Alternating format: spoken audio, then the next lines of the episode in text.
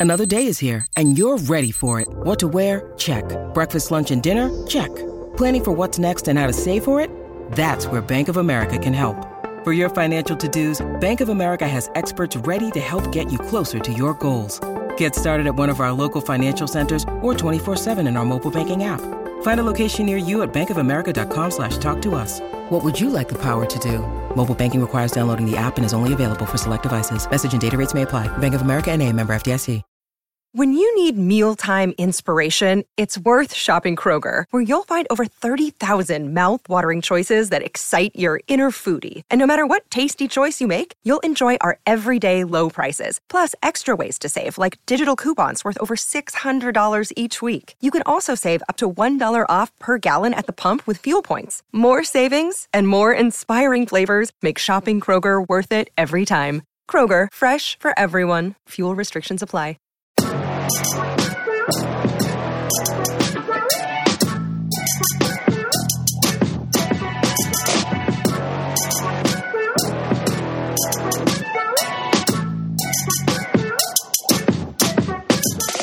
welcome back to a brand new episode of The Blackout, brought to you each and every week by Super Team Media.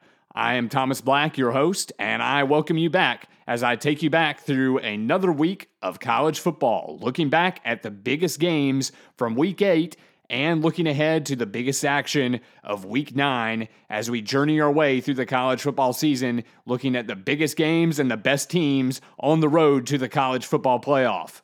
On this week's episode, as I do each week, I'll take you back through the biggest moments of week eight that will shape the college football playoff moving forward. And as we move into week nine, I'm happy to tell you that in the second segment today, I'll have Trent Smallwood, the recruiting analyst for UGAsports.com, with me to preview a top 10 matchup that I believe will determine the SEC East when the Georgia Bulldogs, ranked seventh in the country, take on the Florida Gators as the number nine team in the country. Thank you for joining me, and now let's get started. It's time for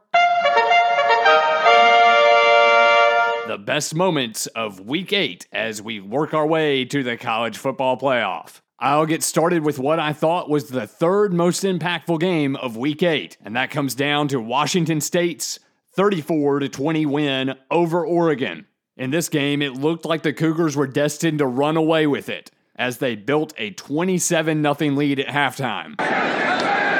Look where the ball is. Will little swing in the gate, little swing in the gate, Timmy. And there it goes.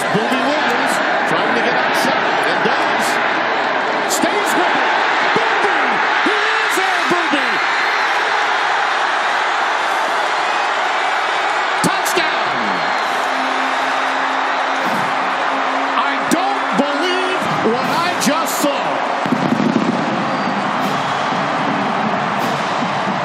And that was Tim Brando and Spencer Tillman for Fox as James Williams ran 24 yards for a score, scooting into the end zone off a bunch of tacklers for a spectacular touchdown run. If you haven't seen that one, go back and look at it. It's hard to tell for sure, but I really do believe that there were six different Oregon defenders that touched Williams on his way to the end zone that could have potentially brought him down. It may have even been more than that. This touchdown run was the first of four TDs in the first half for Washington State in building the 27 0 lead. But Oregon was quick to rebound with 20 consecutive points to open the second half. Finally, Washington State put the game away with 3 minutes and 40 seconds left in the fourth quarter with a final touchdown for the final margin 34 to 20. And if you listened to last week's podcast, you know exactly why I thought this was one of the biggest outcomes of the entire weekend. Heading into week eight, I said that the Oregon Ducks were a dark horse candidate to make the college football playoff with only one loss heading into the weekend. I said their most difficult games remaining were games at Washington State, this one, and at Utah the rest of the way. Now sitting at 5 and 2, the Oregon Ducks are effectively eliminated from the college football playoff. But this game is also big from Washington State's standpoint. The Cougars now sit at 6 and 1 and are the last remaining team in the Pac 12 with only a single loss.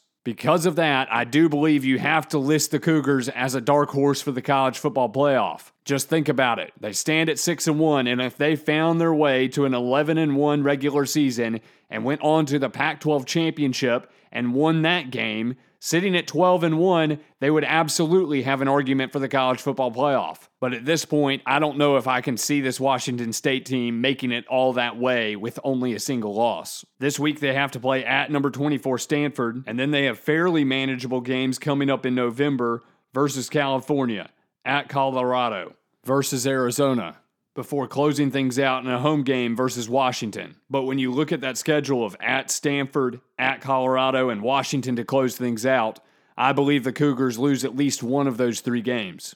Now it's time to take a look at what I thought was the second most impactful game of the entire weekend in week 8 as the Michigan Wolverines knocked off Michigan State 21 to 7. It's not just that Michigan won this game on the road. That's impressive enough, but it's the way they won this game that is so impressive.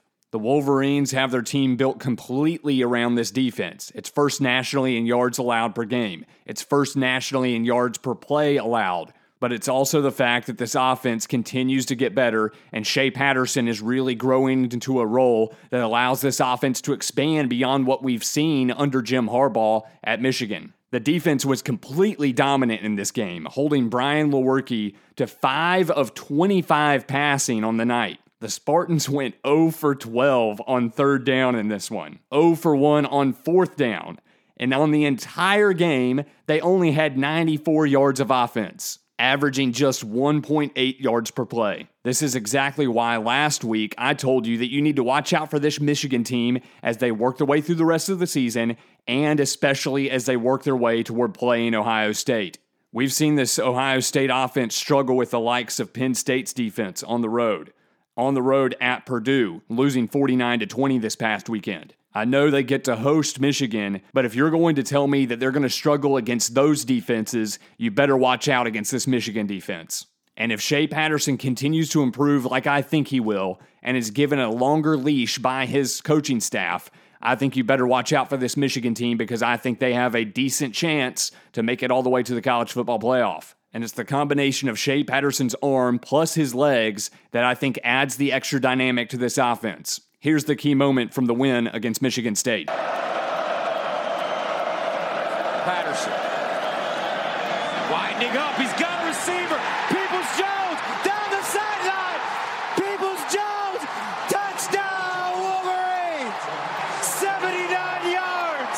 And that's Gus Johnson on the call for Fox as Michigan went ahead of Michigan State for good 14 to 7 on Shea Patterson's 79-yard touchdown pass to Donovan Peoples-Jones. Now, the final stretch is important for the Michigan Wolverines. Take note, as you look at their schedule, Michigan has already played 8 games this season. They haven't had a bye week. That's why they have one this coming week. Most teams around the country have only played seven games to this point and have already burned through their bye week. But in week 10, Michigan hosts Penn State in one of their key matchups late in the season. They get two full weeks to prepare for that game, and the Nittany Lions have to play that game coming off a home game versus Iowa this weekend. That's a big advantage for Michigan as they look to solidify a solid resume to make a run at the college football playoff. Now it's time to take a look at the most impactful game on the college football playoff that we saw in week 8. And if you paid any attention to last weekend's games, you know exactly what I'm talking about. More to the left. It's a quick handoff, and bursting up the middle is Knox. Dexter Philip Knox, touchdown!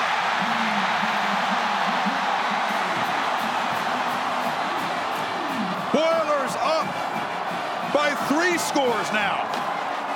And that was Chris Fowler on the call for ESPN on ABC as DJ Knox ran a 42 yard touchdown run in to put Purdue ahead 28 to 6 on Ohio State on their way to a stunning 49 to 20 victory over the Buckeyes. That play capped off a 10 play, 96 yard drive for the Boilermakers, one in which everyone had to realize just how much trouble Ohio State was in at that moment. And if you rewind back to last week, I told you that I thought an Ohio State loss was coming. I went into this past weekend thinking that Purdue, if they played very, very well, could keep this game very close with Ohio State. but I gave the Buckeyes the benefit of the doubt. I thought that their talent was going to win out in the end, but I thought Purdue, with a very good game plan, could maybe keep it close, maybe have a chance at an upset. I certainly didn't see them blowing the Buckeyes out. But what this game does in my mind is it reinforces exactly what I thought about Ohio State. This team, as good as it can be at times offensively, just does not have an elite defense. And with a schedule remaining that has games at Michigan State, at Maryland, who's been hot and cold, granted, they could blow Maryland out, but the Maryland Terrapins have been a team that have surprised some and at times play very well. And then they close out the season in the home game against Michigan. For the Buckeyes, I still hold to exactly what I said a week ago. I still see another loss on their schedule somewhere down the road, particularly when they play an elite defense like Michigan. I think there's a great chance for Michigan to go into Ohio State and pull off a win in Columbus. Now, as I head off to break, it's time for me to remind you of a couple of things. If you haven't already, please subscribe to the show on iTunes. Additionally, you can find it on Spotify. And while you're at it, go ahead and like the page on Facebook. You can find it at the Blackout Podcast. And while you're on iTunes and Facebook, go ahead and rate the show. With your help, I'll be able to spread this show to fans of college football all across the country. And be sure to stick around for the second segment because joining me on the other side of the break I'll have Trent Smallwood of UGAsports.com. He's a recruiting analyst, and he'll be helping me take a look at the Georgia Florida game this weekend, a top 10 matchup that I believe will determine the SEC East winner who will take on the Alabama Crimson Tide here in another month or so. I'm your host, Thomas Black, and you're listening to The Blackout.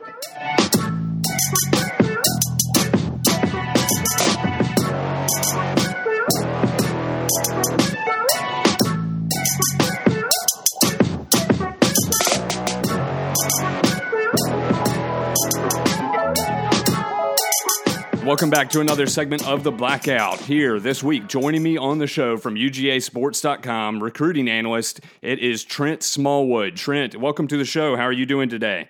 I'm doing good. Thanks for having me. Yeah, you're welcome. Now, this week you're coming into a, a weekend where we have a top 10 matchup between the Florida Gators and the number seven ranked Georgia Bulldogs. It's going to determine a lot of what plays out in the SEC East. Now, Trent, as you look at this weekend, there's been a lot of talk about who Georgia's top competition is in the SEC East. Is it Florida? Is it Kentucky? By my eyes, what I've been seeing recently, Kentucky's a very one dimensional team in the running attack. I tend to believe that this game may very well play out deciding who wins the SEC East. Do you agree with that, or do you think it plays out differently? No, I do agree, and I and I I do think the game if Georgia wins uh, Saturday, that game in Lexington is going to be a tough game coming off the the high of winning a game. You know, if they beat Florida, but uh, I, I think this Saturday, um, I think Felipe uh, Franks is a better quarterback than uh, the Kentucky quarterback, and I also think that the ground the ground games are similar, and the defenses are are, are both elite. And I just think that the one dimensional uh, Kentucky uh, poses a, a lesser threat to Georgia than than this weekend's game at Florida. This one's huge for Georgia as they're coming off a loss two weeks ago against LSU 36 16. Now, in this game, Jake Fromm threw a couple of interceptions, and heading into this one against Florida, he's going against a Florida defense that's up with the best of them nationally, forcing 18 turnovers on the season. Is one of the focal points for this game simply going to be to hold on to the football and make sure you protect the ball against this Florida defense? I mean, I think so. I, I think what Georgia, you know, is, is kind of bases their offense on is the ground and pound, time of possession, holding on to the football, lack of turnovers, and they kind of went away from their game plan at, at LSU. And uh, you know, the, the second drive of the game, they gave the ball to Elijah Holyfield and they gave the ball to D'Andre Swift, and they just, uh, you know, just tore the LSU defense apart. And from that point, from the from that drive on, they ran four more times in the whole first half. So I think Georgia wow. just got away from the team that they are as a whole, and uh, and I think it came back to bite them. You know, they that you know, like it or not, Jake Fromm's not a a throw it fifty times a game. He uh, he's a game manager. He uh, has a series of plays when he goes up to the line of scrimmage, and he calls his own play at the line of scrimmage of what he sees in the defense. And that, that's kind of Georgia, Georgia's team is a get it to the perimeter, um, pound them running backs, you know, short dump off passes, let their playmakers do the work. And I think they have to get back to that at Florida to, to beat the Gators. Mentioning that, I think this game sets up very well for that very setup for the Georgia Bulldogs. You know, coming into this one, Florida's giving up 163 yards per game on the ground. Uh, so do you see it, you know, laying out exactly that way? Elijah Holyfield and D'Andre Swift being the emphasis early in the game? Yeah, and I think you have to get positive yards on first down, and I, because you know Todd Grantham was at Georgia. We know how you know Todd Grantham works. He when it when he gets you behind the sticks, when he gets you those third and tens, he's going he's to bring the pressure, and that's what LSU did. And uh, and Jake Fromm has struggled against the blitz, you know, uh, in pressure situations against that blitz.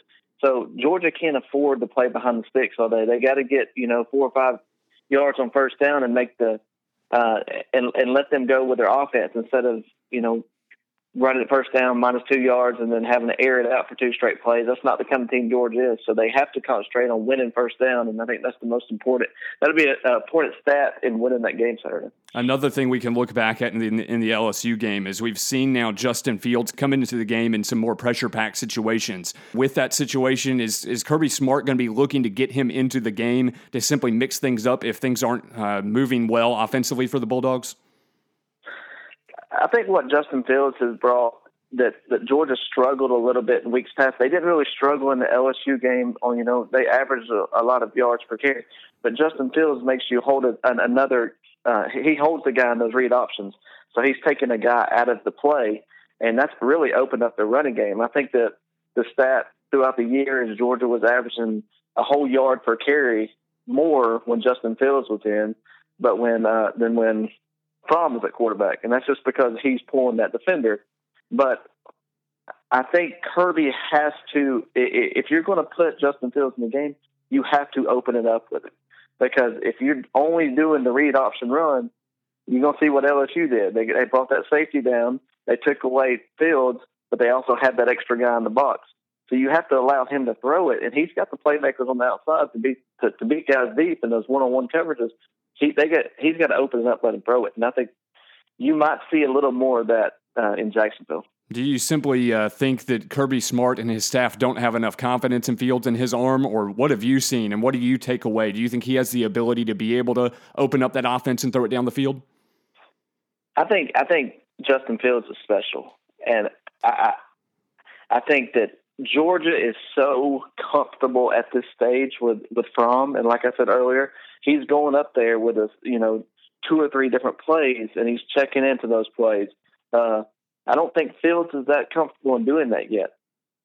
At the same time, I think Fields might bring a little bit more to this Georgia offense, but I think you know Georgia's trying to play. You know, the defense is young, the defense has struggled. Um, I think Georgia's trying to play conservative ball on offense rather than, hey, let's go with the freshman. And, you know, he might be more special, but he's not necessarily going to hold on to the ball. And that's where last week I thought, well, Jake Fromm's struggling. Let's see more of Fields. But I think it's just the comfort, uh, you know, them being so comfortable with Fromm, knowing that he's going to get players in the right position, knowing he's going to get players in the, you know, the, get the uh, the play in the the right call. But at at some point, you have to go with the talent. And I and I you know I, I think Fromm is a I think Fromm's talented, but Justin Fields is going to be hard to keep off the field. Now let's flip it to the other side when we're talking about the Florida Gators and their offensive attack. Uh, they've got a quarterback who's improved an awful lot in Felipe Franks from last season to this year, but their focal point offensively still lies in the running game. Jordan Scarlett, La'Mical Perine. Is it simply going to be put down for Georgia and this defense? Are they going to be lined up and told to stop the run first and force Felipe Franks to win the game? Oh, I, I don't think there's any doubt about that. I think Georgia's, uh, you know, the Georgia's played a two high safety all year long, and I think they have to go with a one high safety to bring uh, J.R. Reed down in the box and let him play. Um, I don't think you can go um, too high against them and and let them gash you for four or five yards. They'll do it all game long. I think you have to come up, put seven guys, eight guys in the box every time, and you got to make them beat you. And uh, I mean, you you have you have a the, probably the top cornerback in the country on one side, and and yes, uh, Tyson Campbell's a freshman on the other side, but he's talented. You, you're gonna have to put him on an island and let him play ball and make Felipe Franks beat you. I mean, that's that. That's you can't you can't let uh, Florida running game gouge you all game as we look at this game and as we look back to the maybe the LSU game and even the comparison back to last season, is this Georgia team maybe a little surprising in just the fact that they've gotten pushed around a little bit, especially looking at that LSU game? Do you think that the physicality of this team stands up close to what it was last season to enable them to maybe make it back to the SEC championship game and maybe make a run at a national champion or a college football playoff appearance? I think what you're seeing this year is a Georgia has some upperclassmen playing, but their talent is in their freshman class. Yeah. And I, I think there was a lot of higher expectations coming this year, um, coming off last year. But you don't replace Roquan Smith. You don't replace uh, the big John Atkins in the middle. And the, what, but what they are replacing him with is, you know, Jordan Davis, true freshman. Uh, he played a he played a ton of snaps last year. At middle linebacker, they have Jawaan Taylor, who's never played. He's a senior. He hasn't played more than you know 20 snaps, uh, probably in his whole career. And uh, you expected that you know drop off, but um, and they have some guys hurt. They had three guys hurt last week, and uh, they're still hurt. But they have to play better at linebacker. You know, they're missing uh, they're missing Lorenzo Carter and D'Andre Walker is outstanding. He's outstanding pass rusher.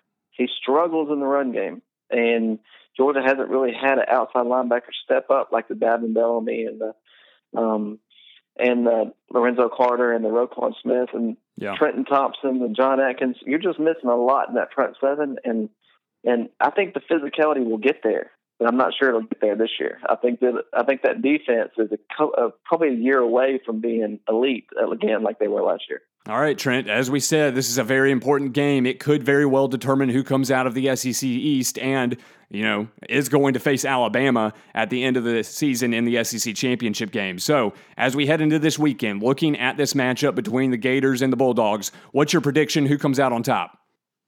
I say Georgia wins 28 24.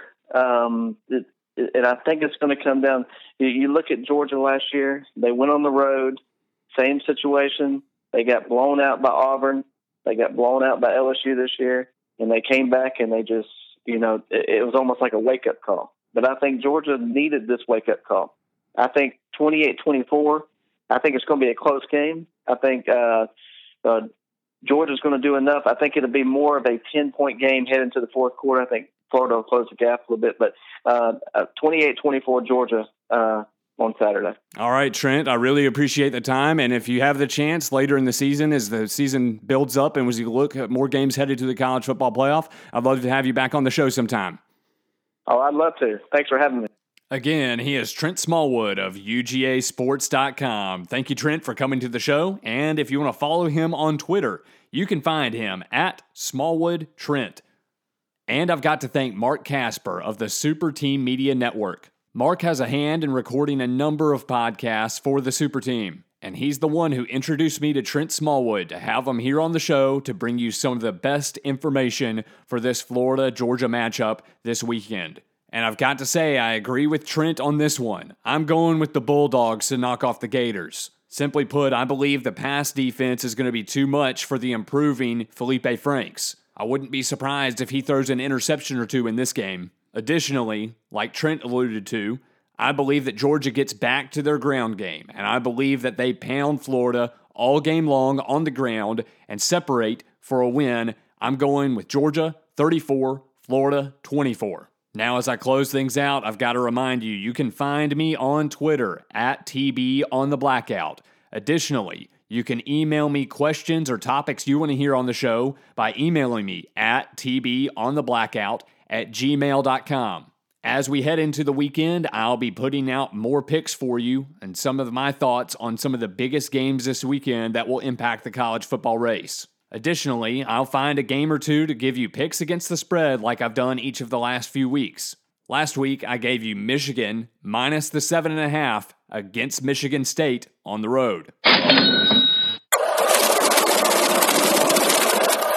And for now, that's all the time I have on this week's episode of the podcast. But I have to thank each and every one of you who listens to the show, likes it on Facebook, subscribes to it on iTunes, and as you share with your friends who love the game of college football. I'm Thomas Black, and next week I'll be back with you for another episode of The Blackout.